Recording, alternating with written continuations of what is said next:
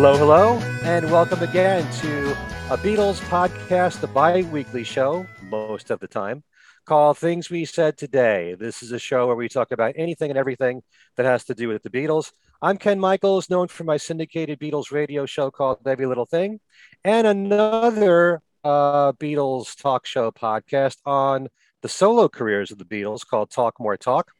And I'm being joined by my two regulars on the show. First of all, a man who's been part of New York radio now for almost 40 years. Between the three regular co hosts, we've all had careers that are about 40 years. It's pretty amazing. Um, and this guy has been on New York's WFUV for almost 40 years, as I said, uh, giving us a lot of great programming, a lot of great interviews. Just recently interviewing the two guys from Tears for Fears, as a matter of fact. He's done a lot of great programming on the Beatles, too. And that's our own Darren DeVivo. Hi, Darren.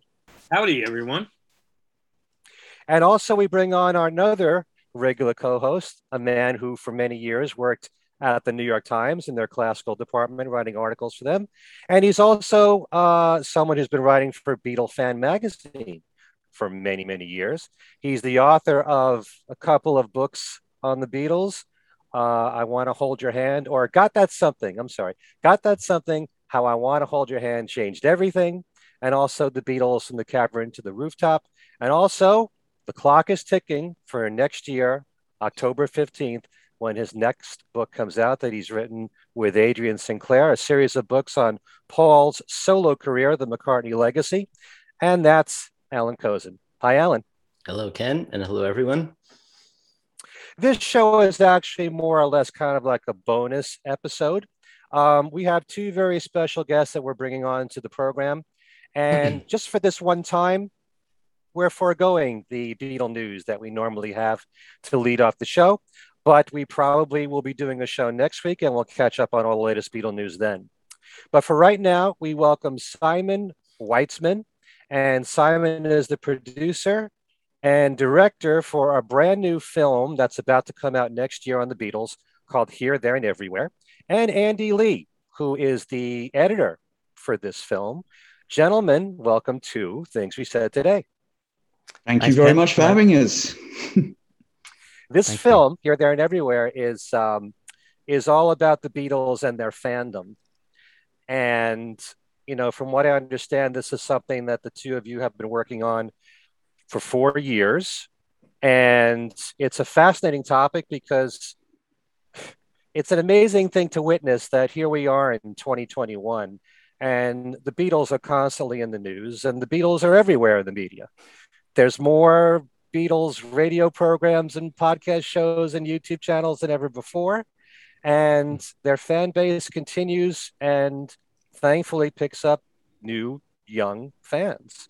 And so I want to know from the two of you, we'll start with Simon, what gave you the idea to talk about or bring this up in a film?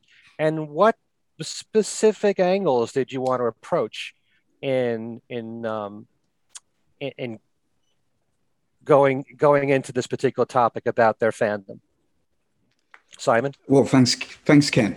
Um, it's well, really, I've been, you know, I, had been involved with the, you know, the Beatles family, as it were, through the festivals uh, for five or six years, and that was doing a series of books, which started off with Eight Arms to Hold You, which was a mm. sort of mm. look at the diary of what happened during Help, which we were very lucky we got Richard Lester to help us out and we got lots of things from his archive as well.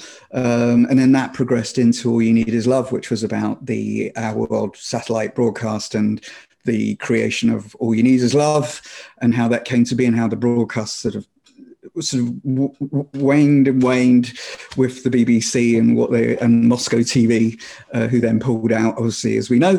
Um, and then it, I did a book with um, with Tom Murray, the photographer, one of the photographers on the Mad Day Out, um, and uh, that was that was a really interesting exercise as well. And then after that, um, worked on a, a project to uh, create a box of images uh, that showed the Beatles in stereograph because they'd never been photographed in stereograph in 3D. So that was uh, that was a that was a, a, an act of lunacy that took about 15 months to achieve, but it was good. It, it, it, worked, and during that time. Um, I'd met all these wonderful people, people like yourselves and all the fantastic folk that are listening here. And I just, it just sort of struck me that um, when you walked into a room with all of these people, there was a warmness. Uh, there was a togetherness. Hmm. There was a there was a level playing field, which you don't get in other sort of areas uh, where there is something famous that you're all attached to.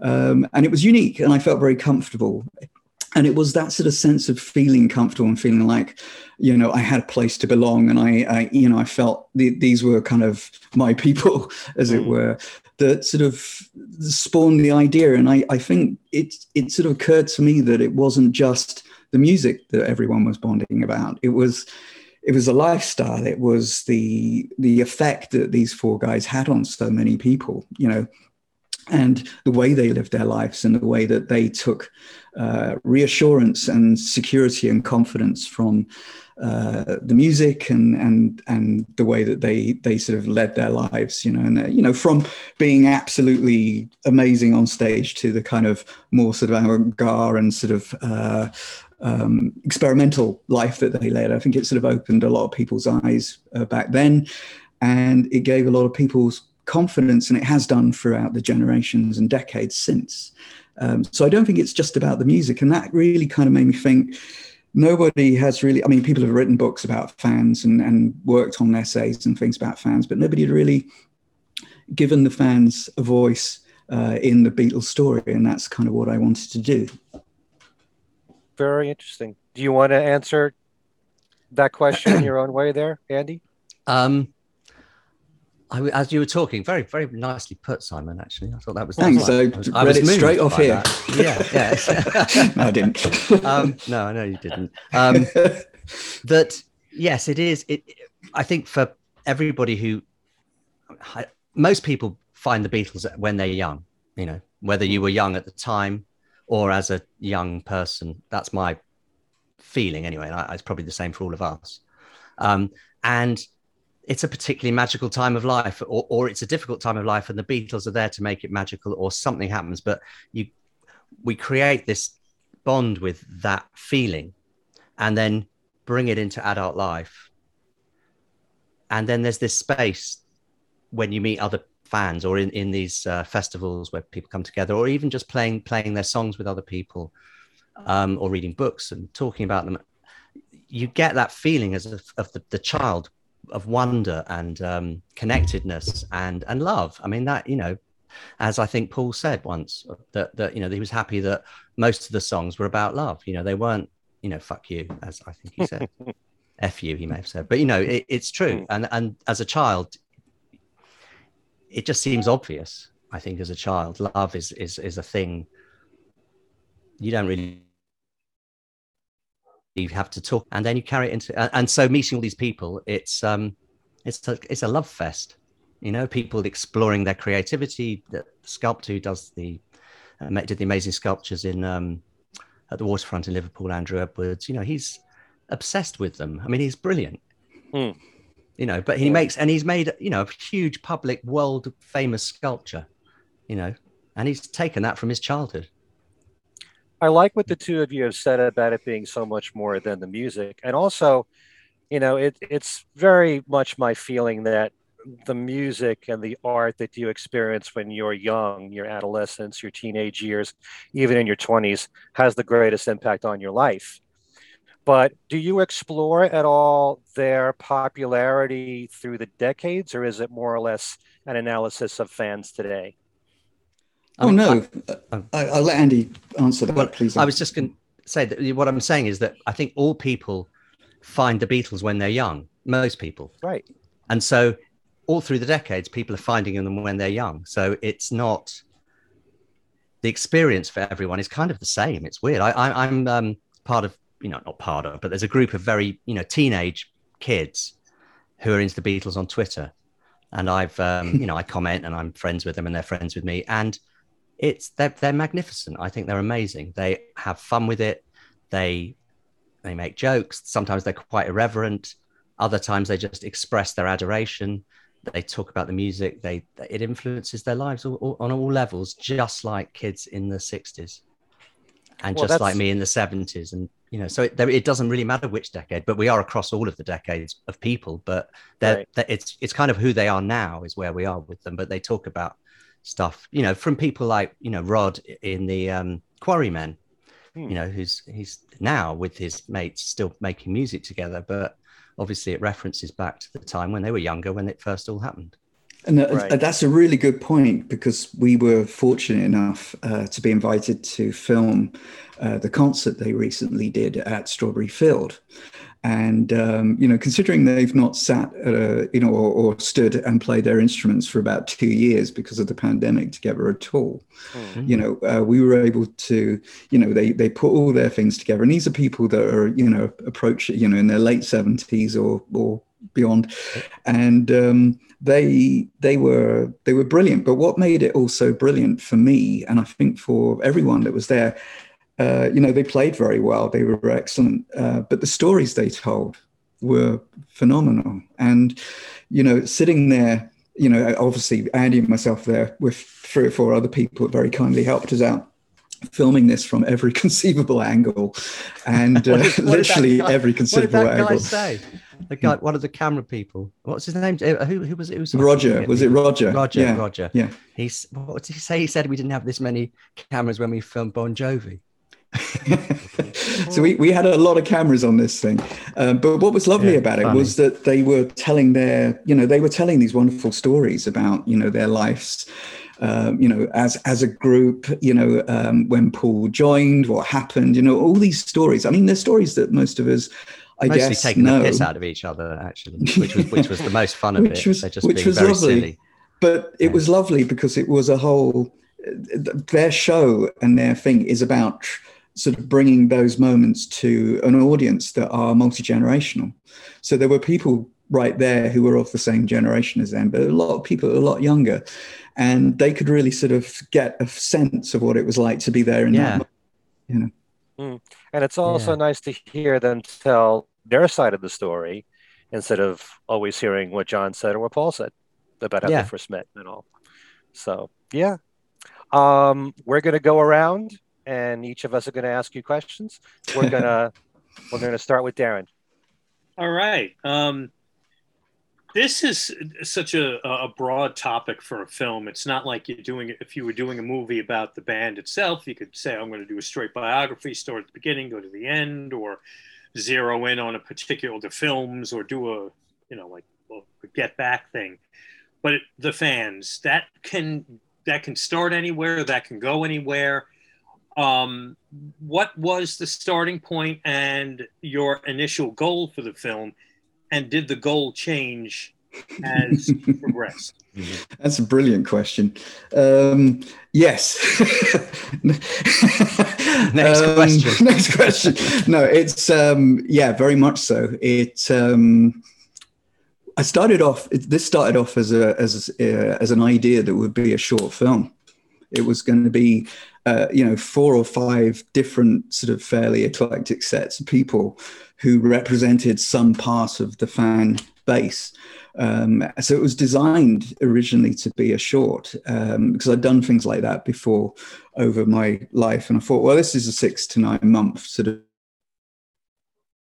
job, you know, at the end. And then, of course, um, you fall down the rabbit hole with this particular subject um, and this particular group of fans, because obviously everyone from the four Beatles is a fan of the Beatles, and uh, and the rest of us have followed along, you know. Um, so I think, it, yeah, very much so. It changed from being something that I think after literally two or three months of going around filming and being at the festivals and meeting people, um, you get a very different view. And it was, it's, it, it still is changing as we're going along now. I think we do things where a certain thing that we do or a certain set of things we do, they slightly change the the goalposts on it or slightly change the direction of it. But we've been very deliberate in the way that we've you know, I, Andy and I have uh, we're very good at ha- having a similar style of filming, but we're actually quite different in the way that we set things up. I'm I have a sort of more of a cinéma vérité style, so I will fall into a situation and try and make the best of a situation. Andy is very good at setting up things and creating a narrative. So between us, that's changed over the last two or three years. We've managed, well, apart from the pandemic point, of trying to kind of do things that kind of that I feel like they're in a slightly different style in different parts. And of course, on top of all of that, what happened is that after about a year of doing it, people started sending us things. So every week we get sent something, you know, um, and that can be a five minute piece, a performance, or it can be a whole interview that somebody's done and contributed. So we've had sort of, you know, we're now after a 20 minute sort of short film at the stage where we have, you know, well over 200 hours of archive material. Uh, we could go on and make as many movies as uh, anyone will sit and watch. but um, but There'll yeah, it, DVD extras. Yeah, but but from the point of view of did we get, has it changed along the way absolutely and i think the pandemic also changed a lot of things as well. Uh, the situation that people found themselves in the, the materials that they maybe made during that period and also now coming out the other end of it you know the opportunity to get back and finish off some stories that you know weren't we weren't able to do right. you know. I would imagine so, yeah. with a film like this though the pandemic must have really slowed things down significantly the progress um, of making this film because you are forced to disconnect with people. Um, uh, yeah, gave us. Would you would you would you say you would be finished with the film by now had there not been the pandemic? Or um, I know you're not far from the finish line. But... Yeah. Um, um, possibly. Um, it's a difficult it's one because yeah. it's possible that we would have been yeah, because we would have been able to travel, we would have been able to meet you guys at festivals or events and and and do things, and that sort of was fairly stifling. You know, uh, there were also life circumstances that got in the way of being able to do things at certain times during the pandemic for for a lot of people, including myself. Um, so I think it's an interesting thing because I think one of the one of the situations we found on the hopefully coming out the other end of this pandemic is that hopefully people's you know enjoyment of what we're trying to do and what we're trying to do on the behalf of other fans. Because this is this is you know andy and myself are making a film but the film is a is a result of uh, you know a, a, an enormous group effort uh, which the fans have been central to. So i hope that what we deliver in the first place next spring all being well is is reflective of of you know fans of all generations and ages. And hopefully we'll because of the fact we've been through the pandemic and we can maybe watch this film together you know it will it will sort of maybe sort of not draw a line under things but it will give us some kind of uh, hope going forward that you know maybe we are out this and we are all back together in the same room watching things and enjoying things and talking about things you know. So yeah. Yeah my my my view of it um i said this to you before i think that you know i'm going to say it this is this is the magical mystery tour of documentaries about the Beatles. Mm. As in, we haven't got a thesis to put forward. We don't have a story. We got none of that. What we've got is, and uh, what we're making is as if you jumped into this world of Beatles fans and just swam around in it. And it was like, you see this, you hear that, and it's all woven together and it's a it's a magical experience. That's the idea. So it's um you know the other thing you talked about when we first talked is it is the white album as in this can be like a like or like an album you know a beatles album.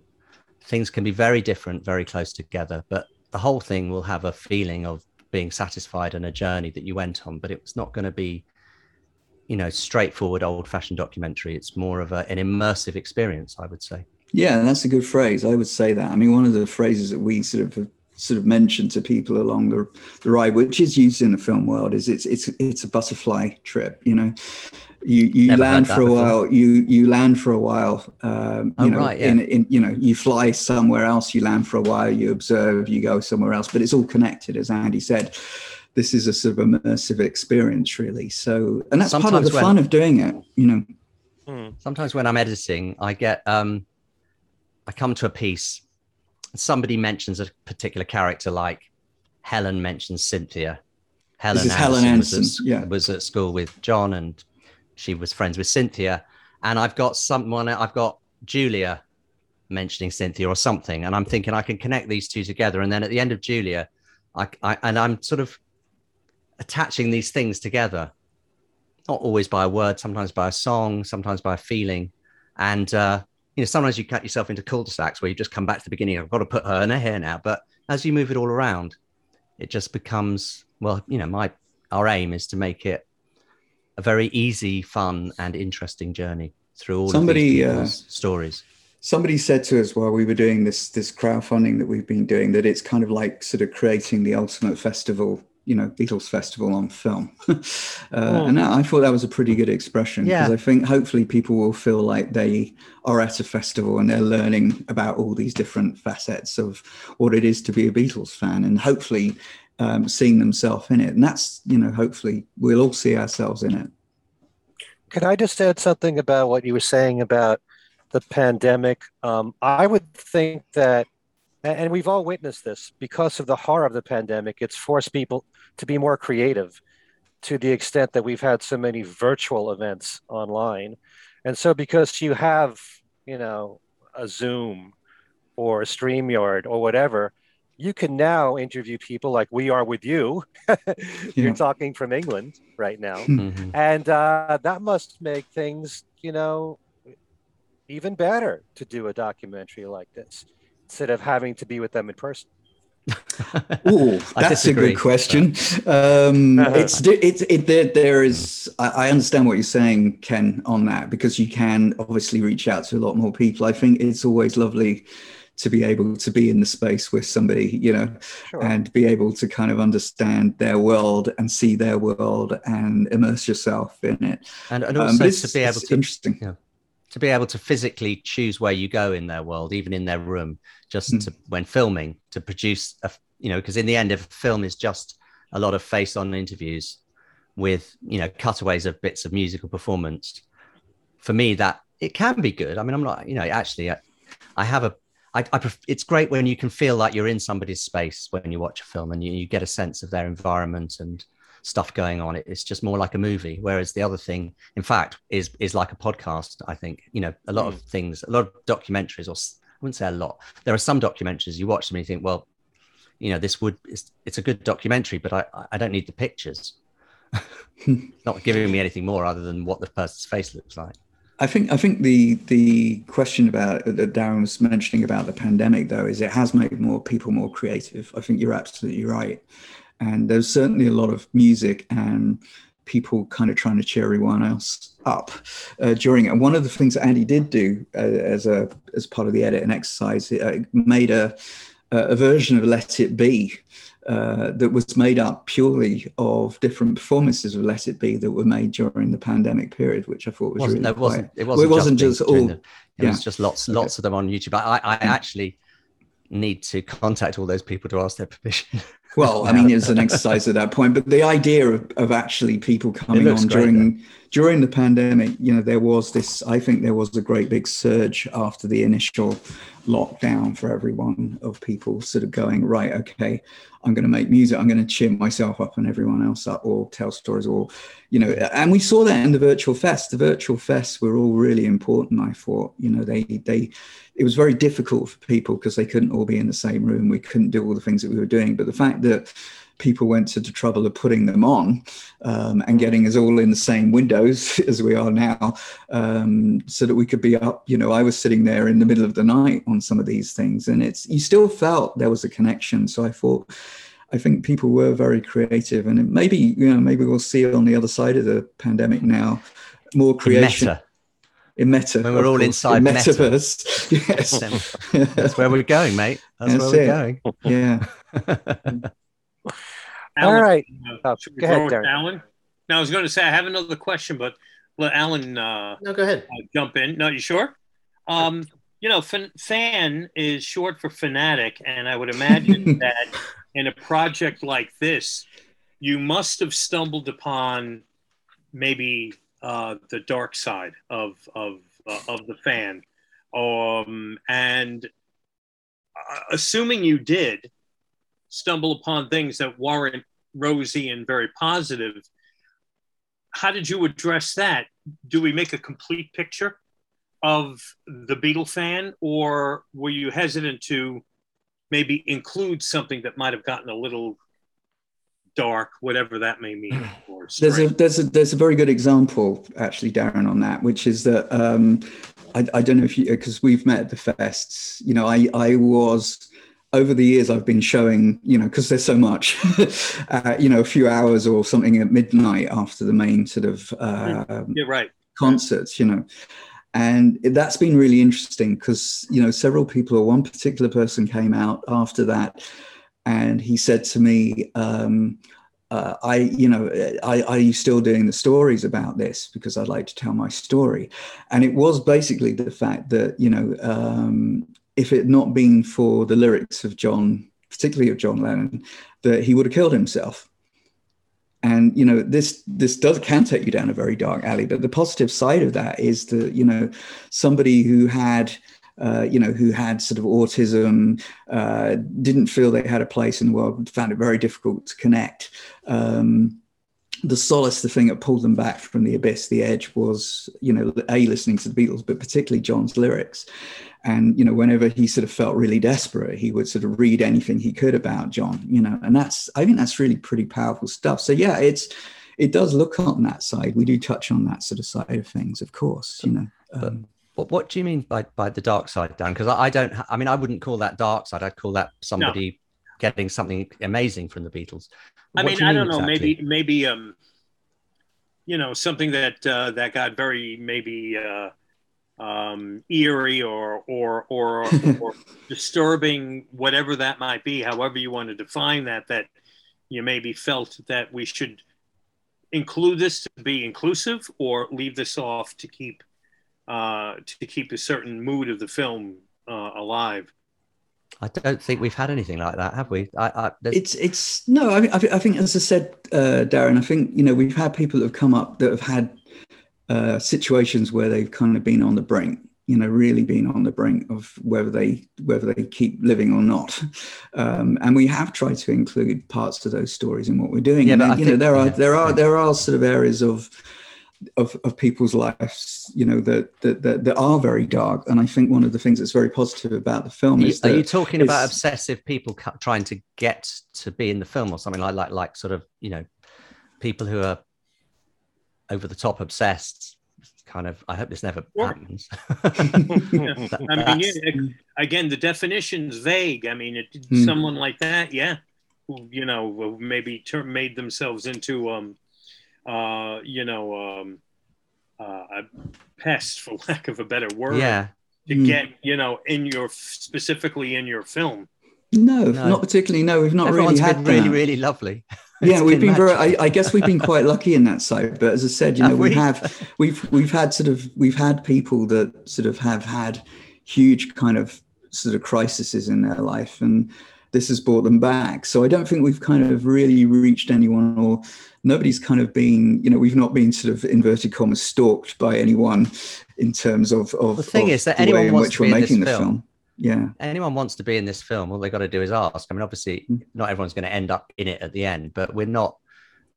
Maybe people who are more difficult to get to end up with stalkers or people desperate to try and mm. do it. But we're, you know, we're just so we're such an open book. It's no challenge for somebody who wants to have a, you know, it's not like trying to get to Paul McCartney or something. go, they're off. They're off trying to get to those people. They're not trying to get to us or cause us any trouble. All right, Alan. Okay. Um, speaking of getting to you, um, I think we should point out, um, which maybe we should have done at the start, is that you have an Indiegogo page to raise money yes. for the production. And on the Indiegogo page, um, uh, which I guess people could probably find by Googling Indiegogo and here, there, and everywhere and Beatles. That should should find it unless you have the it address will. handy that you read. Yes, we can. Um, it's we pretty can, handy. It's pretty easy. We I've made a tiny URL and it so it's tinyurl.com slash HTAE film. HTAE is the initials of here, there, and everywhere. So right. tinyurl.com slash HTAE film. Okay. Anyone that doesn't understand slash, it's forward slash that kind Yeah. The other thing you can do is just go to beatlesdoc.com, which is our website, which is easier. Mm. Which is Beatles You'll find it through that. And on this Indiegogo page, there is a short clip people can watch um, that that I think gives an idea of some of the stuff you have um, and and things that you've mentioned. Um, maybe one of which I think you haven't clarified. You talked about Helen Anderson, who uh, was a, a friend of Cynthia's and art school pal of John's. I think was she his girlfriend for a while. no, not according No. to her. Okay. Um, but then when you mentioned Julia, you didn't identify uh, Baird as you know, Sorry. Julia Baird, John's half sister. Um, so she's in there. So you've got uh, Helen Anderson, Julia Baird, the guys from the Quarrymen. Um, you know, it's not just people like us; it's people who have some actual connections um, in some cases. So I, I just thought, thought I you know point those things out so people can go to your site and have a look at a bit of the film. Um, one of the things that struck me as interesting, um, and you did touch on, uh, I think, in when talking to Ken, um, were the performances and the art. And you know, it's not just people. It's it's not just going to be a couple of hours of people obsessing about the Beatles you know you've got um, a number of bands playing beatles things you've got artists doing sculpture and um, some quite nice drawings portraits of the beatles um, is that something that um, you know you ran into it at one of the fests or conventions and thought okay this might be a, an interesting sideline or did you particularly go out of your way to find uh, you know how the beatles art inspired other art including art about the beatles basically I, it's it's it's a good question, Alan. Um, the the reality is it's a bit of all of it. So there were you. I'm I'm pretty good at making connections at different places. You know, so you run into something and you you're there to do a specific thing, but you meet somebody else who has another story to tell, or they're part of that story. And then, as I said, it is this rabbit hole that you go down each time. So and you know, it's it is about finding things and thinking of areas that you know uh, and how diverse this whole group of fan this fan family is. So you know if you meet an artist you will almost certainly meet another artist. Uh, or you know if you're with a band then there'll be some other element to it that they will be able to point you with. Um, and it's the same with you know some of the the better known people that are in the film or the people that are closer to the original sort of four. Um, you know there'll always be something where they said have you you know it's always the thing at the end of an interview have you spoken to such and such? or do you know such and such? And um, you know in, in most cases uh, you follow up and uh, and and it's i think that's what's so good about the film is that the different people You you, say meet so take yourself. you if you, is is is that it takes you in all these different directions. You know it does take you that's why we were saying about the butterfly thing is that you you you can you do meet all these different people along the way they have a different story to tell. They're in a different area or psyche of the beatles sort of phenomena. Um, and and their expression of it comes through all these different ways whether that be artistic whether that be spoken word written word um, or just recollection memory collectors you know. The whole sort of memorabilia thing is is interesting. You know people that have collected as you, as as darren said fairly you know on the on the fanatical side you know the the, the collectors uh, probably kind of tick a certain element of that box. But it is most collectors that collect sort of have um, there's always you know there's the story that t- they tell about the thing that they own but the, the thing they own has a connection to a period in their own life a lot of the time. So it, there are all these little connections. And i think one of the the things that you know as andy was saying about sort of picking things out and connecting them and weaving them together is that that's the process. It's the process of making the film is to find different people and find what connects them together because we're all connected in one way or another. Um, but it's that challenge of then finding a direction through the film that does that. So i think yeah and we the festivals are extremely useful because there are always people there you've never met you know or never had a chance to talk to Mhm. and and a lot of them have got hidden these hidden skills and uh, things, you know, and uh, we've had people that come to us and said, you know, they work at such and such, and that's their day job, and they love the Beatles. And then you find out that they do all these amazing things or have these amazing skills. And part of what we're trying to do is sort of encourage those things out so they can share them with other people. And that's that's just again part of the process. It's not. This is why we're saying it's not just about the music. It is about us. It's it's an it's sort of a, an adventure or a journey of finding you know what what drives us to be us and why why these four people bring out these other parts of us in our in our own characters mm-hmm. um, did you find uh, notable differences between um, Beatles fans from different countries, from the US and the UK, for instance, but but then also when you get farther afield to places where English isn't the first language. Mm-hmm. Um, what, what, have you found in, in terms of the, the variety of fans around the world? I think that they're all that, that I think that the thing that's remarkable is that there's no real difference. Everybody's the same. There's differences in, you know, Americans will, you know, maybe in general express themselves with a little less reserve perhaps than than Brits. but these are just the normal cultural differences that you would see with people. Mm-hmm. But the what's just so wonderful about it is that you can meet people from anywhere in the world. And if you're both Beatles fans, it's like the rest of it doesn't matter. Come on. I mean, a lot of us would say, you know, if I had to give up everything from my culture and, and my, everything that I love and leave just one creative, uh, you know, thing, I'd, most of us would pick the Beatles, I think. Would you? I mean, I would. Uh, it's enough of it, you know, the whole lot, right? There's enough in there to keep me going. Hmm. Fine. Mm. And I think it's the same with all of us. And so the rest of it, it just doesn't matter anymore. It's like, oh, right. Yes. Oh, right. You know this about Yellow Submarine or whatever it is. Or, or, oh, John said this. No, he didn't. Oh, all those, those quotes that get posted and they're all wrong. And he never said it. And people have all these kind of things with each other. And it's just great.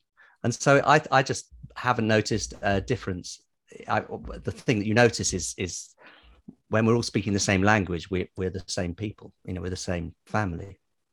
I think that's the, the, great that thing. Language is, is Beatles, and and that's where the songs come in, isn't it? That's if you're in a room with a group of people and they don't speak the same language, they can all they're all singing the songs, mm. and and they all know what the songs mean, even if they don't speak the language that well. You know, so I think that again is a huge connectivity. I, I don't know another band that's really managed to do it on that scale. I don't. There isn't one. You Not on that scale, no. No.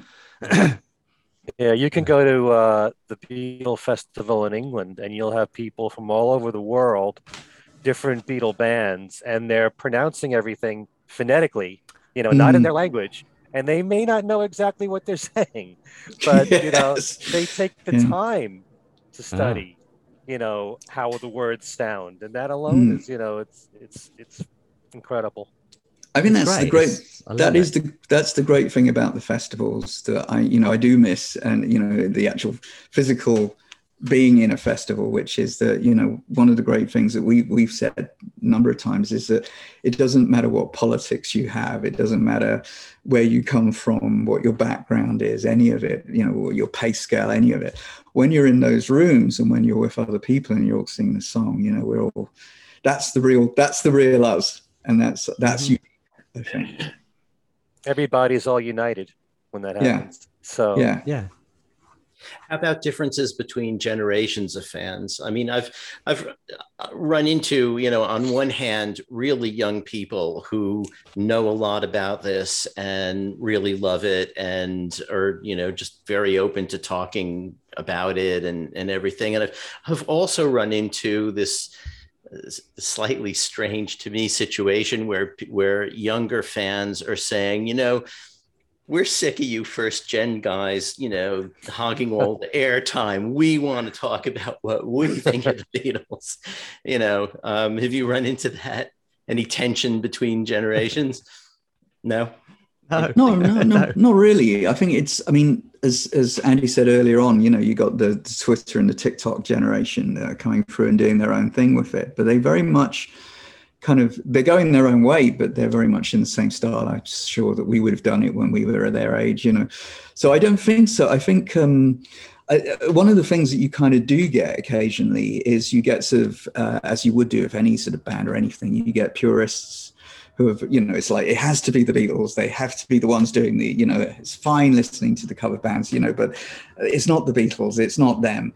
And I think, you know, um, one of the things that's great about the festivals and, and all of these events is that, you know, people whether they do them faithfully or whether they put their own spin on them they you know everyone who plays these songs loves loves the songs loves the beatles even if they're doing something different with it. And i think that's that's a beautiful thing. You know we it doesn't matter what generation you're from you can you can do it you know if, if jazz is your thing and you want to do it in a jazz way or if you if you're uh, you know even you know i've you know i've heard people doing sort of you know dark metal versions of beatles songs you know but you know they love it they're all fans you know um, and it's just their interpretation of a thing you know and i suppose the, the only thing you find is that there's a bit of a resistance where people say oh it's just they're just a cover band of you know of the real thing and you know and they're forgetting which, that which is what the beatles were course, that's yeah. where they started as a cover band you know right. and then sort of built their talent and, and now you look at sort of there's young, you know, two young female bands. So there's there's uh, Mona Lisa twins. There's Dame Matrona. You know, they've they've they, they've started their careers by covering the Beatles and other wonderful bands from different, you know, from those kind of eras.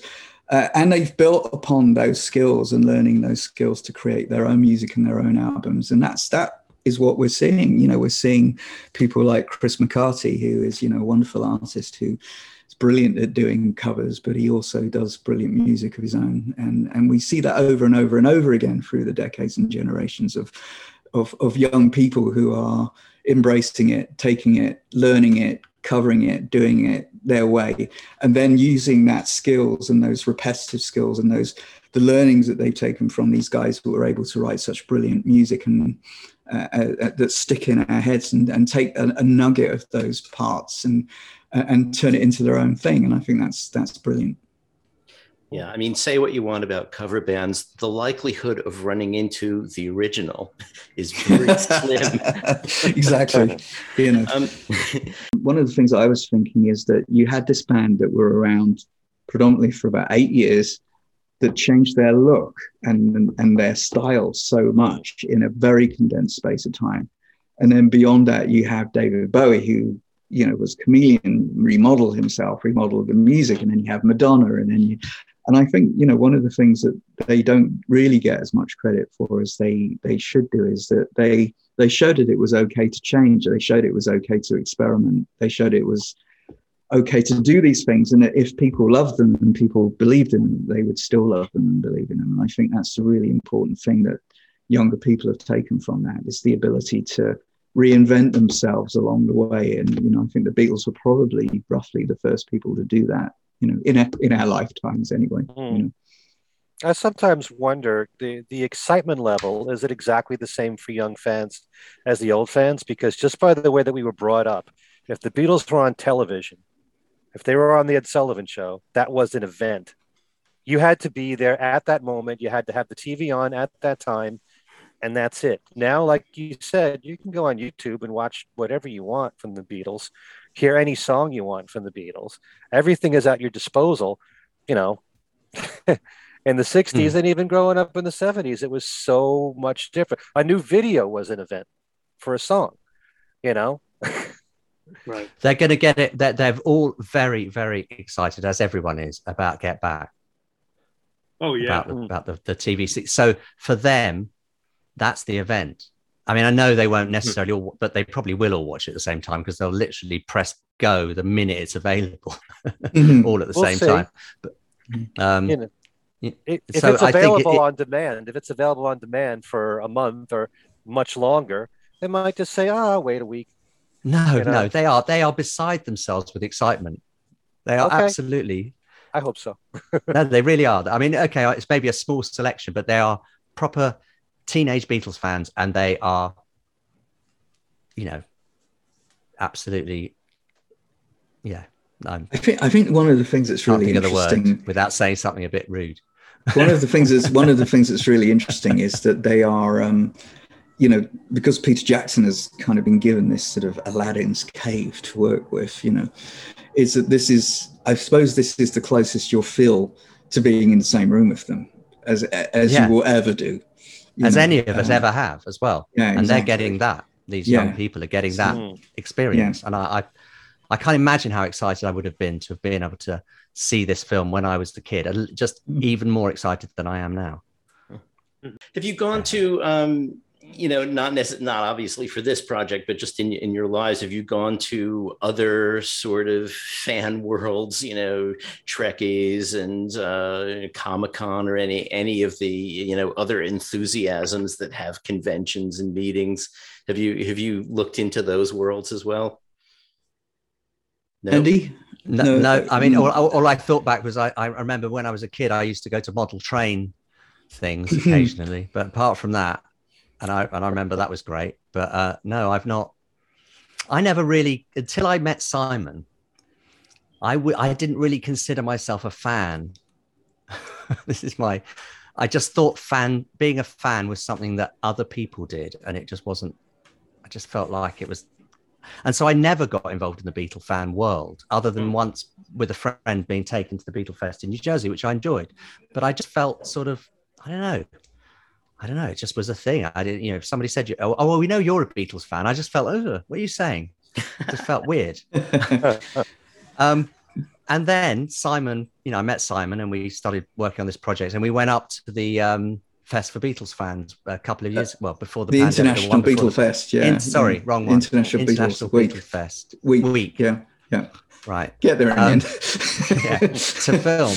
And um, once we got in there and I met all these people and, and there was and it was everything he'd said, you know, about it being this like this family. It was like, of course, what was I doing all those years? Just being a little bit snooty about fans as if they were, uh, you know, maybe I, I took the word fanatic a bit to heart and thought, no, I'm not like that.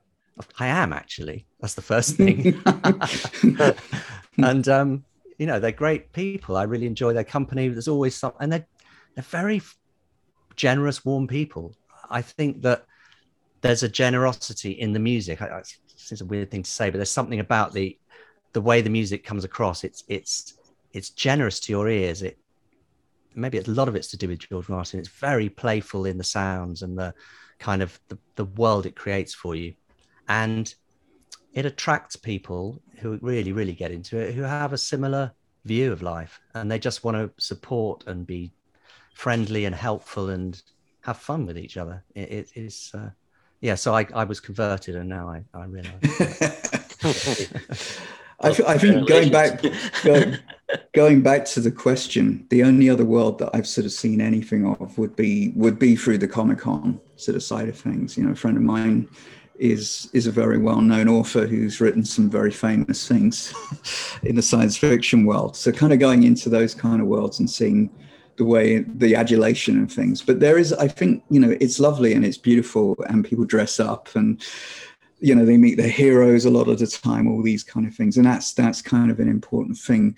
Um this is the first and only. Same, it's it, it's, it's no. This is the only world that I've been in where you arrive at a place and and it's kind of like it's like uh, uh, we all remember Cheers, you know. Mm-hmm. You know, it's like everyone's norm when they walk into a room at the festival. Norm, you know.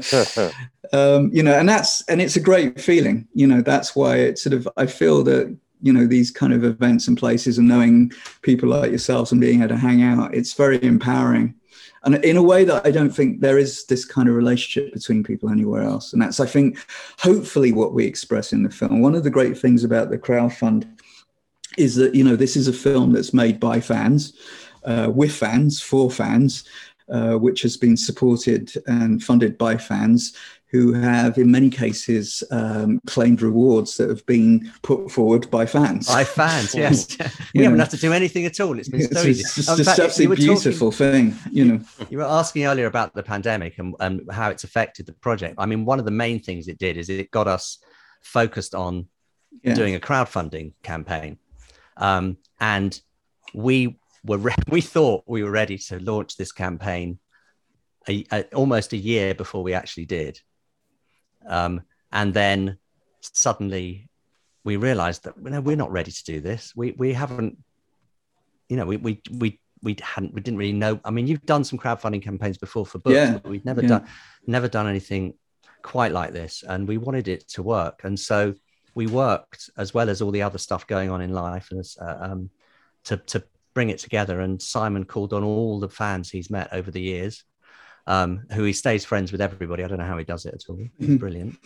and uh, they all just piled in with, oh, here's a bit of the Cavern Club stage. You, know, you put that in your thing, and here's a maquette of the of the of the Beatles that I made before I made the waterfront sculptures. Andy said, "Do you have that? You do that." And uh, and records from you know the, the we had the unopened Gary Gary Gary, well, Mal Evans, Evans, yeah son yeah you know had had um uh, Mal, Mal, Evans' son, uh, uh Mal, Mal, everyone knows who Mal is. Do I have to explain? Or no, no, Beatles? I don't. Okay, good. I know you would. I just thought people listening would.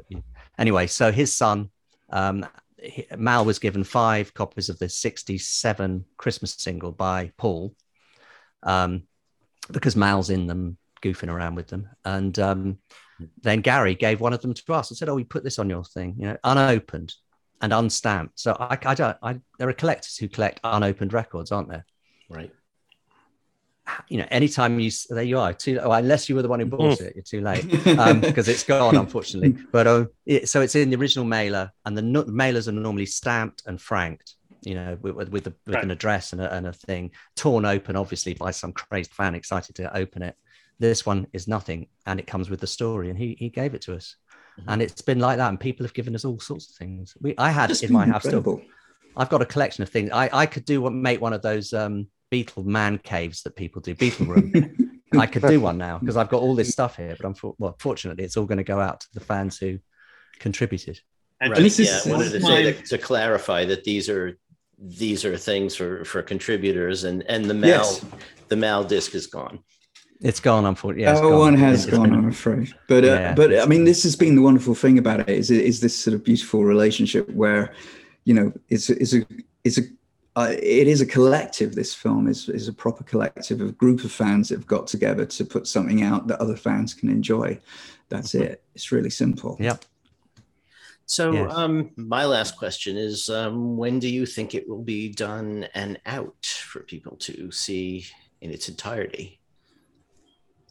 Well, uh, we uh, will be ready for uh, spring 2022. So we are our aim, uh, all being well, if it goes ahead, is to be able to show a public performance of it um, at the fest in New Jersey, New York, mm. um, in the first few days of April. That's the yes. the aim um, and then obviously everything that follows on. But because you know that festival has been really important to us in in the creation of this film and meeting so many wonderful people like yourselves, um, you know, we that's what I want to do. We, we want to be able to kind of show it to that audience publicly first. You know, we've really. we've we've told we we've had a conversation with Mark in which he's mm-hmm. expecting it to be shown. So one way or another, we're going to be shown be something. Shown. It, will definitely you know, be shown. Depending yeah. on how many extra shoots, because we keep coming. You know, we, we we went over our target and we're still collecting, and all the money that we're we're getting is going to be spent on more shoots with more interesting people.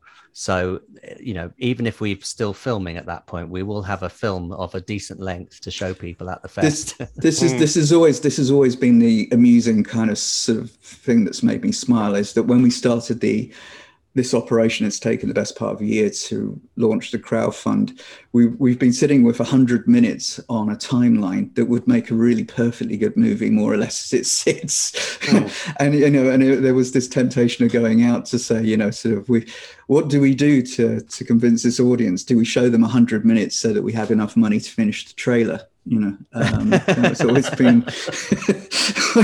we, so the crowdfunding campaign has been my. It's been an incredible experience, uh, uh, linking with all with these fans, linking through Facebook, um, uh, subscribers, and and everyone who helped, and Mark from the fest who's helped us to connect with people, and um, and John and people from the Cavern Club and yeah. Roag and you know from the Casbah Club. Everyone's been really, I mean, incredibly generous with their time. One thing, actually, Alan, I was going to come back. You've been very kind to kind of give us some airtime on the on the funding side of it. Uh, and one of the things that um, has been like, quite moving for me is that you know one of the things my dad died at the beginning of the pandemic, and I never got a chance to show him the film. You know.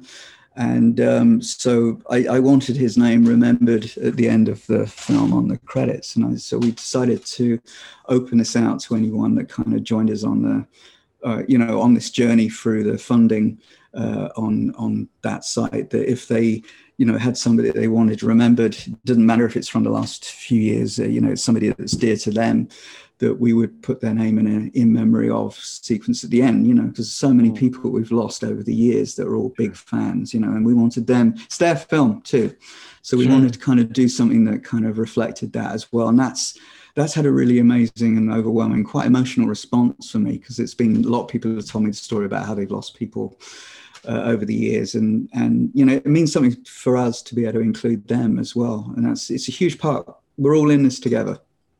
Mm-hmm. Hmm, sure. So, is it possible that the final cut, uh, whatever is shown at the fest for Beatle fans, may not be the final cut? it may not be. It, it, it may not be. I mean, because possibility. That'll you know, have to be we, we, I mean, edit on the Blu-ray. Yeah, yeah, exactly. there's going to be there's going to be lots. You know, that there's you know, so we have been uh, working on the crowdfunder for you know for a long time to get it right, and kept thinking we were about to launch it, and then holding back and doing a bit more and getting some more names, and you know, then only doing it because it, we did it as an all or nothing. If we didn't get the amount of money we'd asked for as the initial goal, then we weren't going to get a penny, and we knew we had one shot. And uh, luckily, well, from I think the hard work and just just the incredible generosity of of all the people as we've talked about, we've managed to make the goal and, and we're starting to creep over it. And so as we creep over more, we start working, thinking of trips we can make and people we can see who mm. we want to include. And there will be a DVD Blu-ray at some point? Yes, there you is. Can already yes. pre-order it. You can already pre-order it on the oh. uh, on the crowdfunder site. So okay. that is that is right there. And if you do that, you also get your as I said you get your name in the end credits as well. So you're immortalized on the end credits lost during their life or in the last few years or whatever. Then we can honor them as well. You know, it's it's a really it is it's our film. It's all of our film. Yeah, and we just put a great track under the end credits. Yeah. What is they're going to be long? A couple of tracks. what is the most far-flung place that you went to, uh, uh, to uh, to interview a fan or to just check out maybe a scene and see who you might uh, meet there? Well, it's it's again, it's a very good question because we've had you know the obvious places that we've been through across the states and across some of Europe and and UK. So but further afield, obviously, in the last few years, it's been more difficult. But there's there's some wonderful people that we'd love to kind of, uh, you know, we've done some work with in the Philippines. Uh, you know, incredible band out there. Um, and a group lost of brothers, their family in the tsunami. Yeah, I mean, uh, they're called the Rio Brothers, and they are, you know, they're in the Philippines. They lost their family in a tsunami in 2015. Um, you know, and they were displaced, uh, lived in another country, um, lived in a basement for a certain amount of time. They're probably one of the, if you shut your eyes and listen to them, they are probably one of the best cover bands we've ever heard. They're incredible. Um, but this personal story is ridiculous. It's, you know, how they survived all of it, you know. So we're hoping, yeah, it's one of our goals now is to kind of get that story properly wrapped up. Um, and so yeah, and you know, yeah. we've you know, and there's there's other people that we've met, you know, further afield again. You know, um, there's there's people that have been involved with the art side of it. that are in Malaysia. I used to work in Malaysia, so there's people in Malaysia, young people in Malaysia, have put artwork forward for us to use in the film. So it's from everywhere. We were saying, weren't we, Andy, before you'd counted up that amongst the people that have uh, contributors, you know, that have 17, countries. 17 different Seven. countries. There's people from 17 different countries already that have kind of contributed so far to it. So mm-hmm. it just shows how extensive this this global world. That's definitely one of the things when we you know when we were planning the crowdfunder, which was you know when we were talking about it before the um, even before the pandemic, we were talking about we've got to do this. Um, what one of the things we wanted to do was to use the money to travel to some farther flung places to actually meet people in person, because we do have interviews that we've done over Zoom, but with a camera in the room. You know, so we uh, with people in different parts of the world, in in South America, in um, India. Um, and we got anyone in Africa yet? Anywhere in Africa? We must have someone somewhere in Africa. We have South Africa, maybe. Yeah, we should do a yeah. bit more investigating. Now that we've got the finances to maybe make a trip or two. Or, uh, you know, the ability, hopefully, as things get yes, better. the ability. To, to, yeah, ability. To, that's been the real major factor for us is not having the ability to to physically go and see. It was, comes back to what you were saying earlier, Ken, you know, being in the room with people, being at the festival with people, it, you know, ultimately that will, it's going to be sweet when we're all back in that room and feel confident, hopefully, you know, that's for sure. So long yeah. overdue now. Oh gosh, yeah. Mm-hmm. Yeah. But, uh, but it's great people like yourselves you know you look at what you're doing on this show you hmm. know the guy you guys getting i mean the, what you guys do is incredibly sort of this is a massive part of the whole journey isn't it? It's it's the is cathartic exercise i'm sure for you guys and it certainly is for us to you know and and you know I, I, I, was sitting here listening to one of your podcasts earlier ken you know and you know and it's a it's a way of filling the room with something that is hopeful and interesting and you know so i think it's it's you know it's we all have this fantastic part we play and it's all mainly as we know for the love of doing it you know we're, we're, we're not here to get incredibly rich. It's just to hmm. it's just to tell stories or hear stories and share stories and and that's a part that's a huge part of what this is all about you know. Yeah i was gonna say, with the it's um, connecting connecting with the fans. Yeah. With with the with the the the, fa- the the more famous fans who are in it the people who knew them at the time the quarrymen and julia baird and uh, helen and all those characters the thing that allows them to be in this film is that they are fans and that they are you find them if it's if it were a wildlife film you find them amongst the fans. That's where you find these people you know. They're, they're in the same field um, and so so that's uh, that's what i like about them. There's there's a lovely bit where where um, julia baird is uh, talking about meeting chris mccarty in some bar in the united states. Were they on some sort of tour doing mm. something in the united states? And sitting in a bar and there was this guy playing Beatles music on the stage somewhere, and she got talking to him. And when and then uh, it said, well, if you ever come over to England, look me up, and I, you know, I can I can get you a slot on the Cavern Club stage. and uh, you know, not expecting him to ever pop his head, and one day he turned up.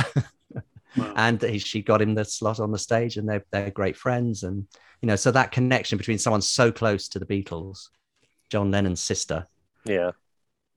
Bringing a guy all the way from the over from the states to to live his dream and uh, celebrating it. Mm-hmm. Everyone's celebrating each other. Mm-hmm. It's such a marvelous thing, you know, being a part of uh, Beatle conventions through all the years and seeing a lot of Beatles cover bands and many of them do their own arrangements and some of them are close to the Beatles arrangements and they all develop an audience of their own and they're all different ages. And sometimes there's nothing quite like seeing some little kid up there on stage who's mm. just learned the Beatles. You know, it just does your heart good to know that that music is still finding its way to new generations over and over and over again. It's mm. something that's quite miraculous to think that this catalog that's 50 to 60 years old you know that young people are discovering it but it's it's been that way through all the different decades and uh, you know it's great to share that with people throughout all the shows that that we've done and and the podcast world and the youtube world. And um, you know it's growing in leaps and bounds. And i wish i had the time to listen to every good show that's out there because there's so many of them. But um, this has been great uh, spending time with us simon and andy. And once again why don't we give the folks the url again yeah. Are you still accepting donations for the? Oh yeah, we, we we're now in a we because we went over the target thanks yeah. to all, all, the fans. Uh, we're in a, a section of Indiegogo now that's called In Demand, so we're allowed to keep going um, and raising funds towards it. So the URL is www.tinyurl as it sounds dot com forward slash HTAE film. Or if that's too much to remember, our website is Beatles Doc. That's B E A T L E S D O C dot com. And we couldn't believe it when we were looking for a website name and we found that was available last year. It was like, what? Nobody's taken BeatlesDoc.com. So we, we took it and now it's easy to remember. Okay. Well, we look forward to seeing this at the fest and seeing. Will you be there too, Andy? Well, my daughter will be giving hmm. birth so I'm going to be a grandfather. Would you believe? Oh wow! Um, hmm. on at the end of uh, March. So depending on the timing, I'd hope to be there, but you know, I'm. Let's see. I okay. nobody nobody nobody wanted to have children with me, or so I don't have any. so I will be there. well, this has been great sharing this time, guys. And, thank you. Uh, well, thank you. Thank you all for giving us time with you. Thanks. Best thank of luck with this film, and we look forward to seeing you, Simon, and hopefully you, Andy, uh, when the fest happens. Thank and you. I sure hope it happens. Um, yeah. In in it's April, right?